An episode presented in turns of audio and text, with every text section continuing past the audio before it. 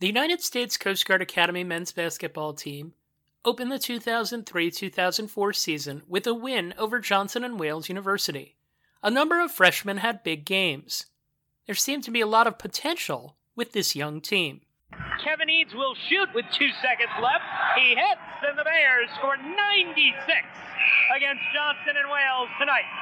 Winners 96 to 77. Johnson and Wales bounced back. It went to the NCAA tournament that year. Coast Guard? Not so much. The freshmen were overwhelmed by bigger, stronger players.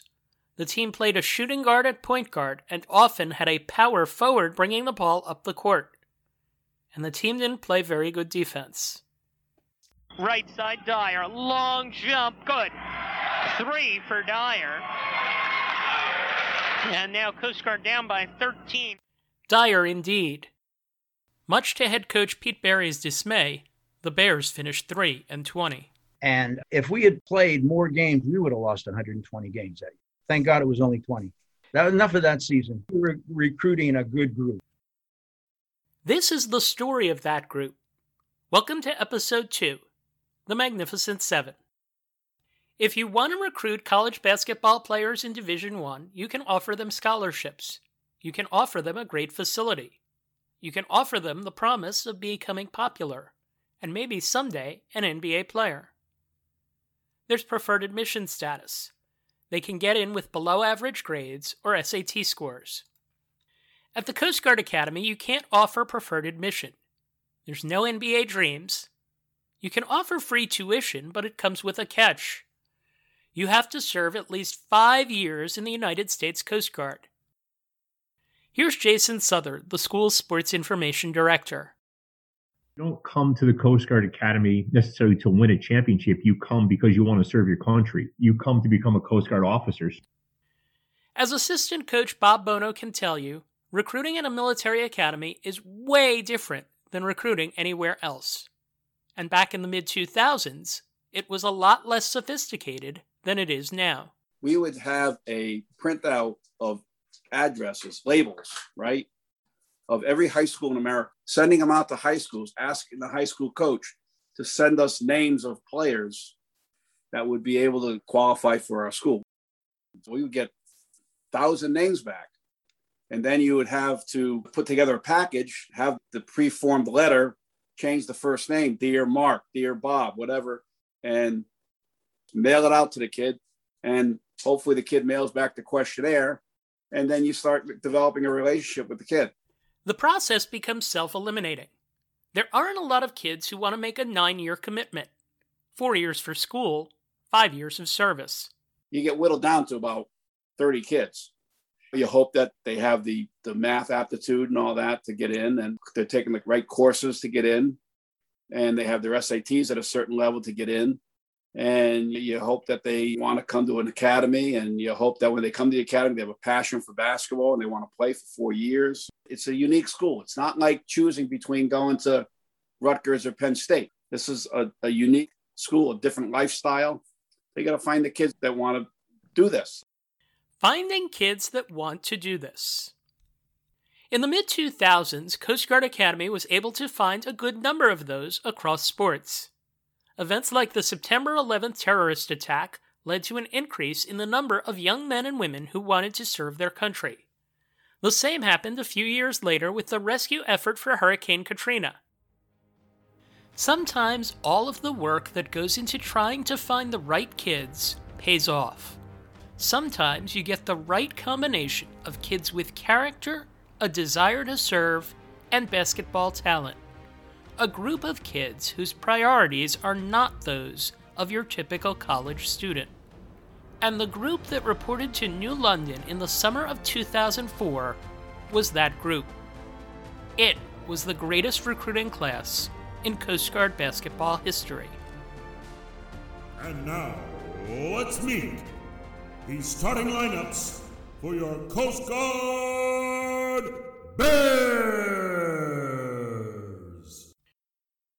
During the 2003 2004 season, Pete Barry and Jason Southard repeatedly told me that there was a kid at Navy Prep who was good enough to be a starting player and a good one on the basketball team right now. That was Jeff Prebeck. That forward, six foot six, from Columbus, Indiana, number 32, Jeff Prebeck.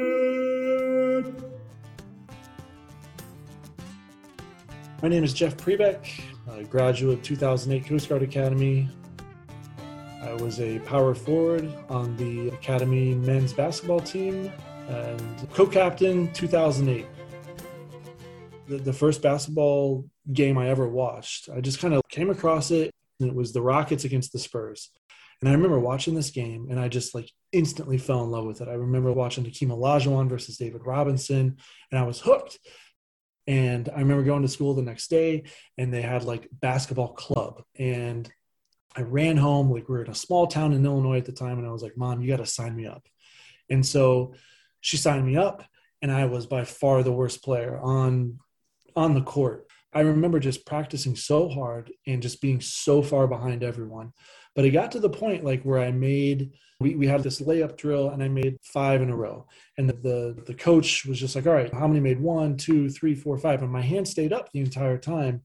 And I was the last person kind of standing, and, and no one believed it. And it was just like, there's no way that Jeff made like five layups in a row. That kind of just resonated with me. I was like, man, I'm really bad, but I'm getting better.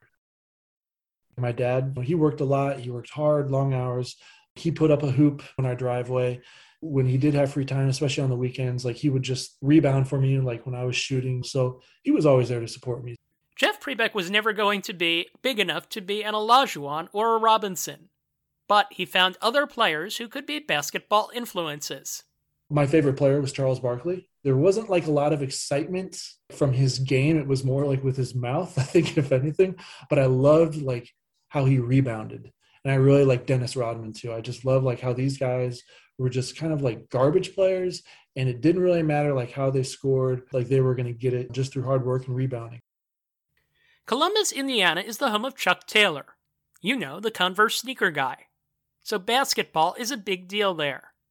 It's also the home of Cummins, a multi nation manufacturer of engines and filtration systems small town in Indiana, I can tell you one of two things you're going to do. You're either going to graduate high school and you're going to go work for Cummins on the assembly line, or you're going to go to Purdue, you're going to get your engineering degree, and you're going to go back to Columbus and you're going to manage those working on the assembly line. I've got all the respect in the world for that life. A lot of my best friends are in that life. For me, I wasn't opposed to it. I just thought, hey, if there's an opportunity, maybe just to see something outside of Indiana and cornfields, I want to give it a shot. I saw a picture of the Coast Guard Cutter Eagle, and I was like, wow, this is like a sailing ship. I have no idea what that even is, but it's on the water. And you know what? Like, maybe somehow I can leverage my basketball accolades into potentially getting out of Indiana and just playing hoops for the Coast Guard.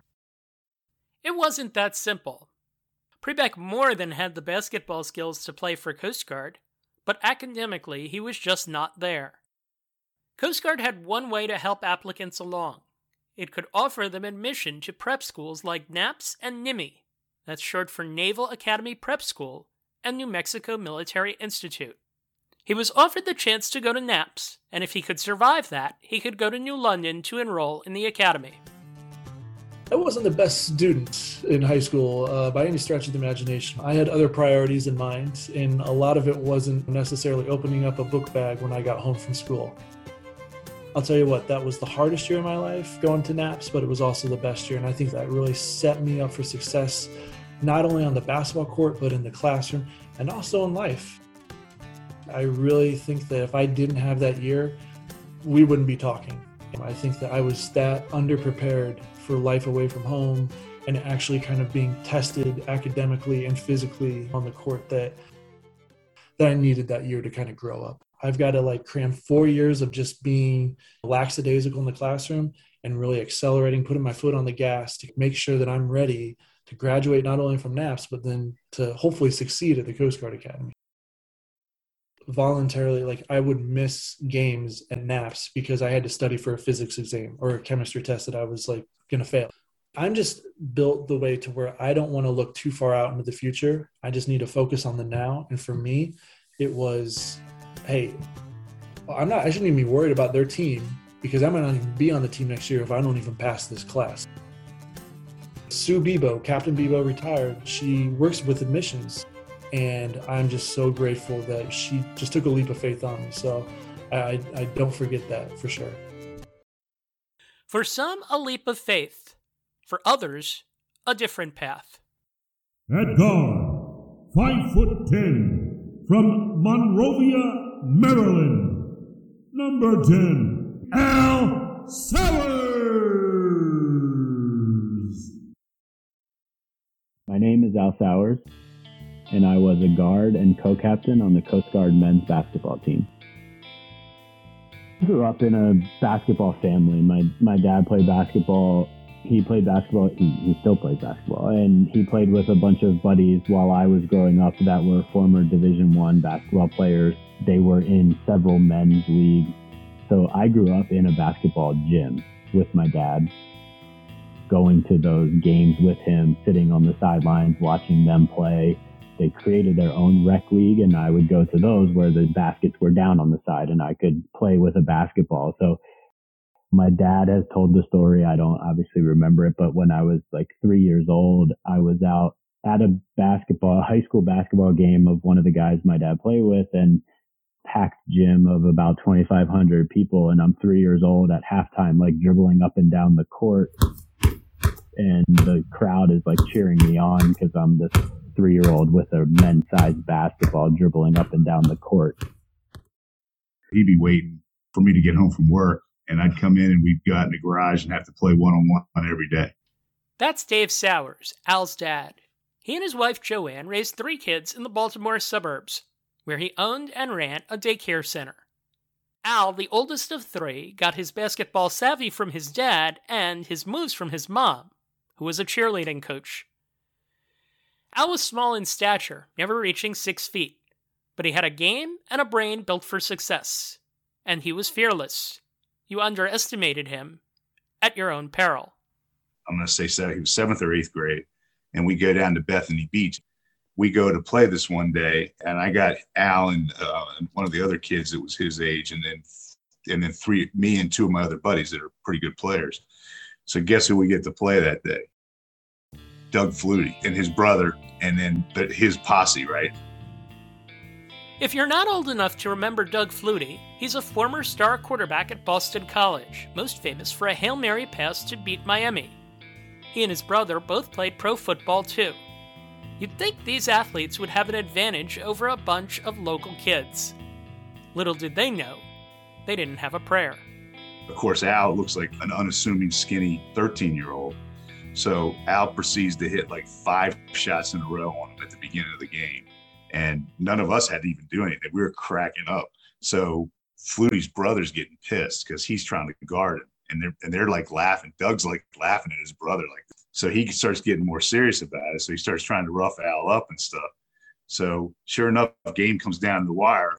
Al picked his pocket and goes on a breakaway layup to win the game. And he's like, he tries to call foul.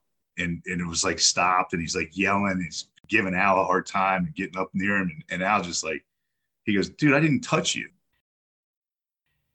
Al silenced any doubters he may have had. By junior year, he was a starting point guard and he was getting recruited. And then things turned in a bad direction. At the start of senior year, Al got hepatitis, and with a swollen spleen, he couldn't play contact sports. All the interest from colleges disappeared.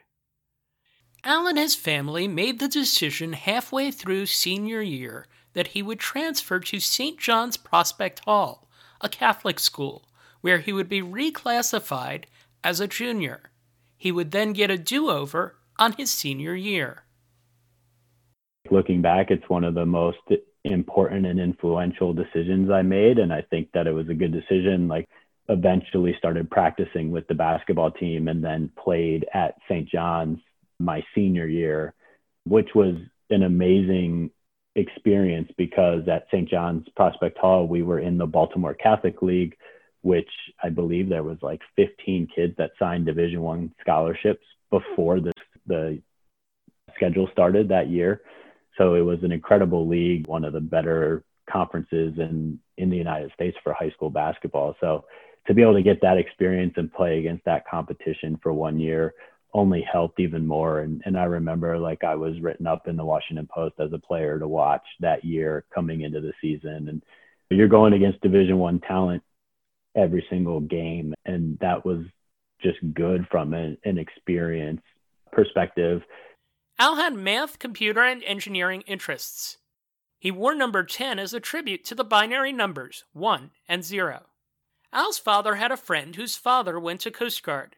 Al and that guy connected and talked, and Al's coach sent the Coast Guard coaches a tape. After viewing Al's tape, assistant coach Bob Bono drove to Maryland.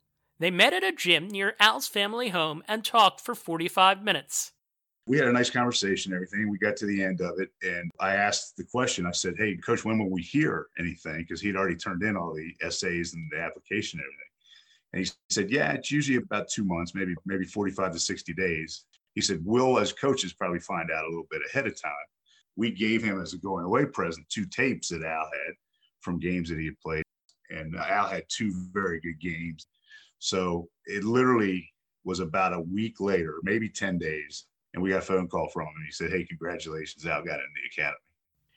To show Al how much Coast Guard wanted and needed him, Bob Bono did something he had never done for any player before. He told me in my coach's office that day, he if, if you come to the Coast Guard Academy, from the day you get here, you will start every game. And my coach, Bruce Kelly, in high school was big on using basketball as a tool to get where you want to go. I was very good at basketball, but I knew that I wasn't going to go play in the NBA. It was one of those things to use basketball as a tool to get a better education and set myself up long term and look at the bigger picture of things. Al Sowers and Jeff Prebeck were potential stars. But when you look at the bigger picture, Coast Guard needed a lot more than them. For one thing, Al could use a backcourt mate. At guard, six foot three, from Grayson, Georgia. Number four, Grant Johnson. My name is Grant Johnson. I'm from Grayson, Georgia, and I was a guard and co-captain on the Coast Guard men's basketball team. First time I realized I was good at basketball, I have an older brother who's three and a half years older, and probably when I was nine or 10, I could beat him. And that was the first thing I could beat him at. It made me want to keep playing it because, well, it was something I could beat my brother at, so I kept doing it. Grant's older brother, Clay, joined the Navy. And I went and attended his Naval Academy graduation when I was a senior in high school, and he grew up knowing that he wanted to be the, in the Navy. So I, I wanted to be the opposite, whatever the opposite of that was, I wanted to be that. I mean, I was recruited and I put parentheses around it and it was the D3 version of recruiting. I, I got some information in the mail, some emails back and forth. But Grant stayed home. So I went to the University of Georgia, but when I did attend his graduation, it, it really stuck with me the the the prestige, the awe, the the tradition, how the graduates were treated by everybody that attended. Grant Johnson was a good basketball player. Not a superstar or the kind who would go Division 1, but he found his sweet spot at Georgia in intramural competition.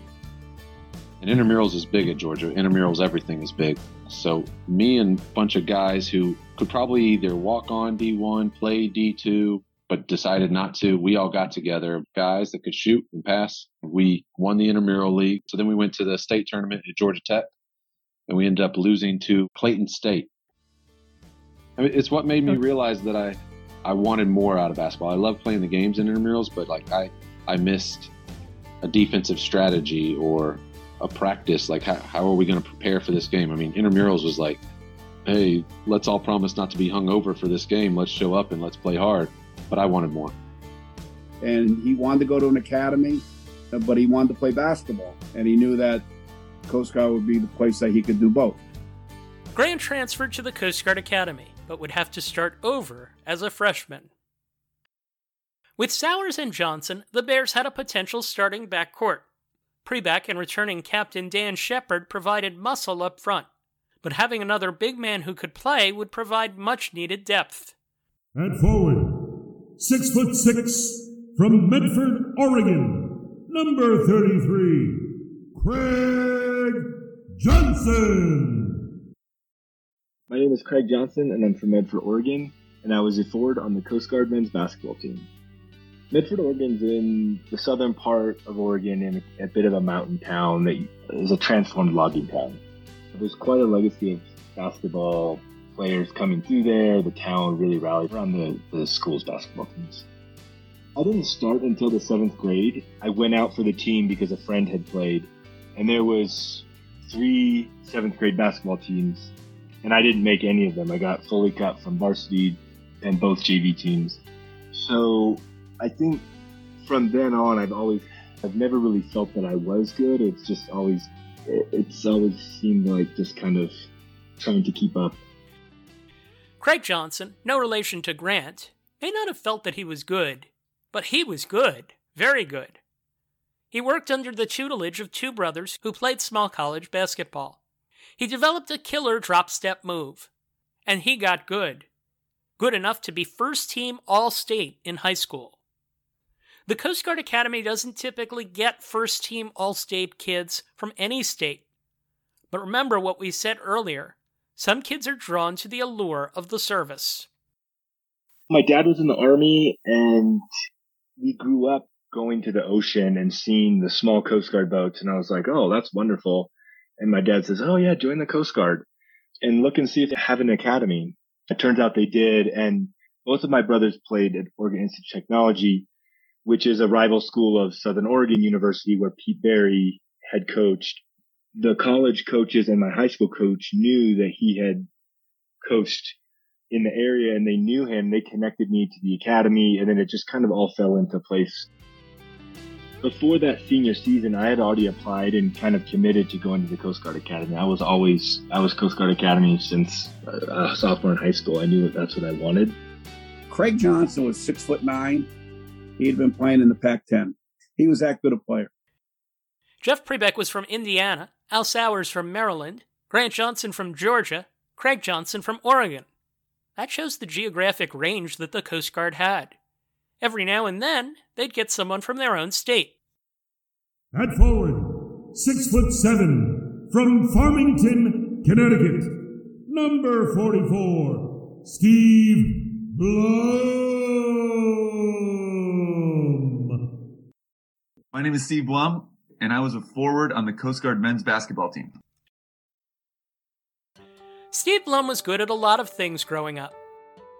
I was a Boy Scout, uh, and I'm an Eagle Scout, and I was in orchestra. I can't quit anything. Steve Blum's stick to itiveness was important because success didn't come easily in basketball. Always tall, always one of the tallest kids in my class. I made the travel team. The first couple games, I got a lot of playing time, and I was like, oh, this is sweet. This is really good. All of a sudden, this other kid showed up. He was just an athletic beast, and I got no more playing time. I remember that first game sitting on the bench and not getting in and being pretty demoralized. And when it all sunk in, I got in the car, like got in the car with my dad driving home and I started to cry a little bit. And I was like, oh, I'm not going to play anymore. But then I continued every year. I continued to make the travel team. And the, the, the first time I realized, okay, I can help. We were playing a team that had much bigger, stronger guys than us. And we just couldn't stop their guys in the post. Coach put me in the only one. Like we had other kids that were my height, but I was able to use like footwork and to just stop them from getting to the ball in the post. So that was my first. Okay, I like even if I'm not the best player on the court, I can still contribute to the team.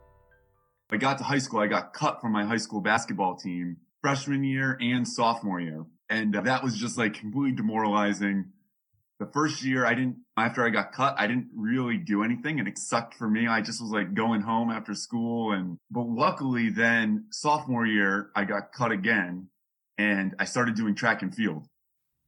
Steve Blum excelled in track. I don't think I would have started track and field unless I had gotten cut from the basketball team. And then junior year I was just doing track and field. I did indoor track and then senior year they just didn't have enough big guys on the high school team. A couple kids had quit, a couple kids had graduated. So the high school coach actually asked me to, to play. He was like, listen, you have to try out, but if you try out, I'm going to take you. So I played. that coach is the high school coach is still like near and dear to me. Like he's awesome. Coach uh, Dwayne Witter coaches at Farmington High School, and I, I think he still tells my story every year. He tells my story to the kids before tryouts, to the kids and the parents, saying, "Hey, if you get cut. Don't think it's don't think it's the end of your basketball career. You can work. You can get better." I had a kid that came back and played senior year, and then went on to play in college. Steve Blum wanted to go to the Coast Guard Academy, but basketball had nothing to do with it. My dad has a boat in Mystic, Connecticut, and when you're driving from Farmington to Mystic, you pass by the academy on the way. So of course we we started seeing these signs for the academy, and my dad was like, "That's interesting. You should look into that." I'm used to being on the water, so like we we sail. I love going to the beach, love being on the water. I'm a Boy Scout, so I did a lot of community service and stuff. And I think I, I had a calling a little bit to serve my country. I definitely wasn't considering the other military academies, but the idea of serving in a humanitarian organization definitely appealed to me. I put in my application. I knew when I put it in, it was going to be my first choice. Coast Guard was Steve Blum's first choice, but he came very close to going somewhere else. When I applied to the academy, I actually had a medical issue that caused them to initially like decline. Like you get an acceptance letter, but then that's conditional on the medical stuff checking out. And I had a medical issue that basically said, they said initially, no, you can't come. This happened so late in the process that I had to put a deposit down to go to another school. Like I was literally prepping to go to a different college and I was prepping to go to WPI. Hold up, time out. This is a really important piece of information. Steve Blum nearly went to WPI, that's Worcester Polytechnic Institute, a rival college in the league that Coast Guard played in. Remember that. And thanks Steve Blum's mom, who got everything taken care of with his medical issue. He was headed for Coast Guard. As for basketball, Steve Blum was really under the radar. But he was there, and that's what counted. He could run, he could jump, but he didn't have the experience of playing. Uh, he was a major project. The Coast Guard newcomers did actually span from coast to coast. And in one case, a player came from far beyond the borders. At guard, six foot one, from Vilnius, Lithuania, number three, Showtime, Donatas Siaudinis. I'm Donatas Siaudinis, and I was a guard on the Coast Guard Academy men's basketball team. Showtime. Pick up basketball actually in kindergarten, with the rims very low. I think I could have dunked the ball as a kid because it was so low. It had this nice rim and the backboard uh, uh, created by, by my dad and mounted on the closet doors. And I always had a, a, a nice, really nice basketball and, and, and a basket in my apartment. I started actually going to the real basketball practices, like with a coach, and uh, getting actual physical training at the basketball school. I looked up to the point guards. We had two big point guards, legendary point guards for our country. One is Šarūnas Marčiulionis from Golden State Warriors. And then, guess what? Another point guard shows up, another legend, Šarūnas Jasikevičius. He's a superstar in Europe. Well, we didn't have a high school team, but we had a basketball school in, in Vilnius. And we had already like three teams. Started with a third team. I was a starter there. When I was in the junior or senior year in high school, uh, I was thinking, which college should I go to? And uh, I made my mind with the Military Academy of Lithuania. Uh, I don't want to sit at the office when I'm going to be grown up, so to say. You know, you know, and I, I want to be like more active. So let's I somehow pick. let's do the Military Academy. But then one of my one of my basketball teammates he told me about this advertisement in the Lithuanian military is giving an opportunity to apply for United States Service Academy. And I, applied for it, and I went for applied for all four of them. So it took me like nine months for all kinds of tests. All the results were sent in to, to, the, to the United States, and, and the academy picked their you know best candidates, and I was very fortunate to be one of them. I, I couldn't couldn't really be more blessed than that. I had no idea about what's the level of Division Three basketball, but I've seen NCAA March Madness Division One teams. That's only things we could have picked it up back in Lithuania, back in Europe. So I imagine, okay, if there's a basketball team, it has to be something like, hey, if, if you're that good, you make the team, and you're probably going to get a chance to go to NBA. So I, I had the impression the team will be like dunking, like throwing alley oops, like shooting, you know, crazy jump shots. You know, that was my expectation. So I never thought I'm going to make a team or go even after the team. That's six of the Magnificent Seven. The last of them, he didn't actually play basketball for the Bears, but he was an important part of the team. My name is Zach Robertson. I was a team manager and member of the Magnificent Seven for the Coast Guard men's basketball team. Of all the reasons to come to Coast Guard Academy, Zach Robertson's was the most unusual. So I'm from a little farm town, Creswell, Oregon. It's outside Eugene, not particularly near the coast. But I was born in Alaska, and when I was up in Alaska as a little kid, one of the Coast Guard icebreakers came to town and they were doing tours. It was in the paper or something. And my dad took me to see the icebreaker. Ensign showed us around, gave us a tour of the boat, and that ensign had just graduated from Coast Guard Academy. And my dad was real interested. I could care less. I, I was probably only 10 years old or something. And he made a mental note and remembered that. And so when it came time in high school around sophomore year, and my dad said, You have to at least look at the website. And I went to the website and saw you got a sword. I, I was hooked. okay, I made for the free sword. But Recruiting's a lot simpler than they think it is. This is how badly I wanted the sword. I went as part of the AIM program. So I think it was like the summer of my junior year before my senior year started. And it's a one week thing where basically they kind of do their boot camp and then a couple classes uh, over the course of a week. They yell at you, you work out, you go play some games or something. It was the worst week of my life. I hated every moment of it. It was hot. It was sticky. It was the opposite of Oregon. People are just yelling at me. I'd never had anyone yell at me before. Miserable. I was counting down the moments for it to end. I couldn't wait when it was over. And for some reason, I wanted that sword. So I applied anyway. Everything that mattered was college basketball and high school basketball. The Oregon Ducks, Oregon State Beavers, and getting your team to state. So we were a basketball town. Yeah. So even if I wasn't on varsity, basketball was a big part of my life. And the state playoffs and championship games were all in Corvallis, which was a couple hours away from my town. The school said they would have one bus. And if you were lucky enough to get a seat on the bus, you could go. But most of the school, student population didn't get to go. And it was such a community thing I was really into programming and internet stuff back then before it, was big. This is on dial up internet. And I was learning how to code and I came up with, yeah, a live stat computer system that did live stats and limited commentary. So I could actually do a play by play live broadcast. And once Zach got to the academy, he figured out where his resourcefulness would fit in best. I had looked up the Coast Guard basketball team before showing up at the academy. I thought, oh, these guys suck. I, I, saw their losing record from 2003 to 2004. I think they had only three wins that season. I was like, okay, all right.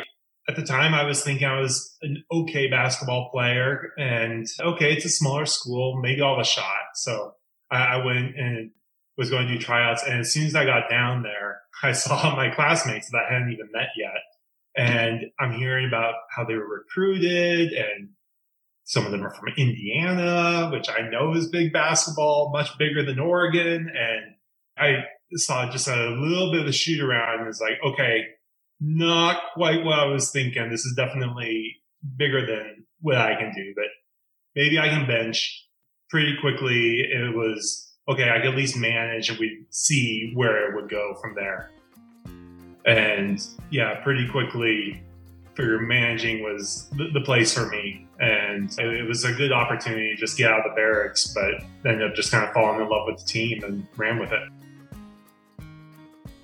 Jeff and Alan, Grant and Craig and Steve and Donatas and Zach, they all ran with it. They made the most of the opportunity that was put in front of them, both academically and athletically. They didn't know it at the time, but this group would leave its mark on Coast Guard Academy basketball history forever.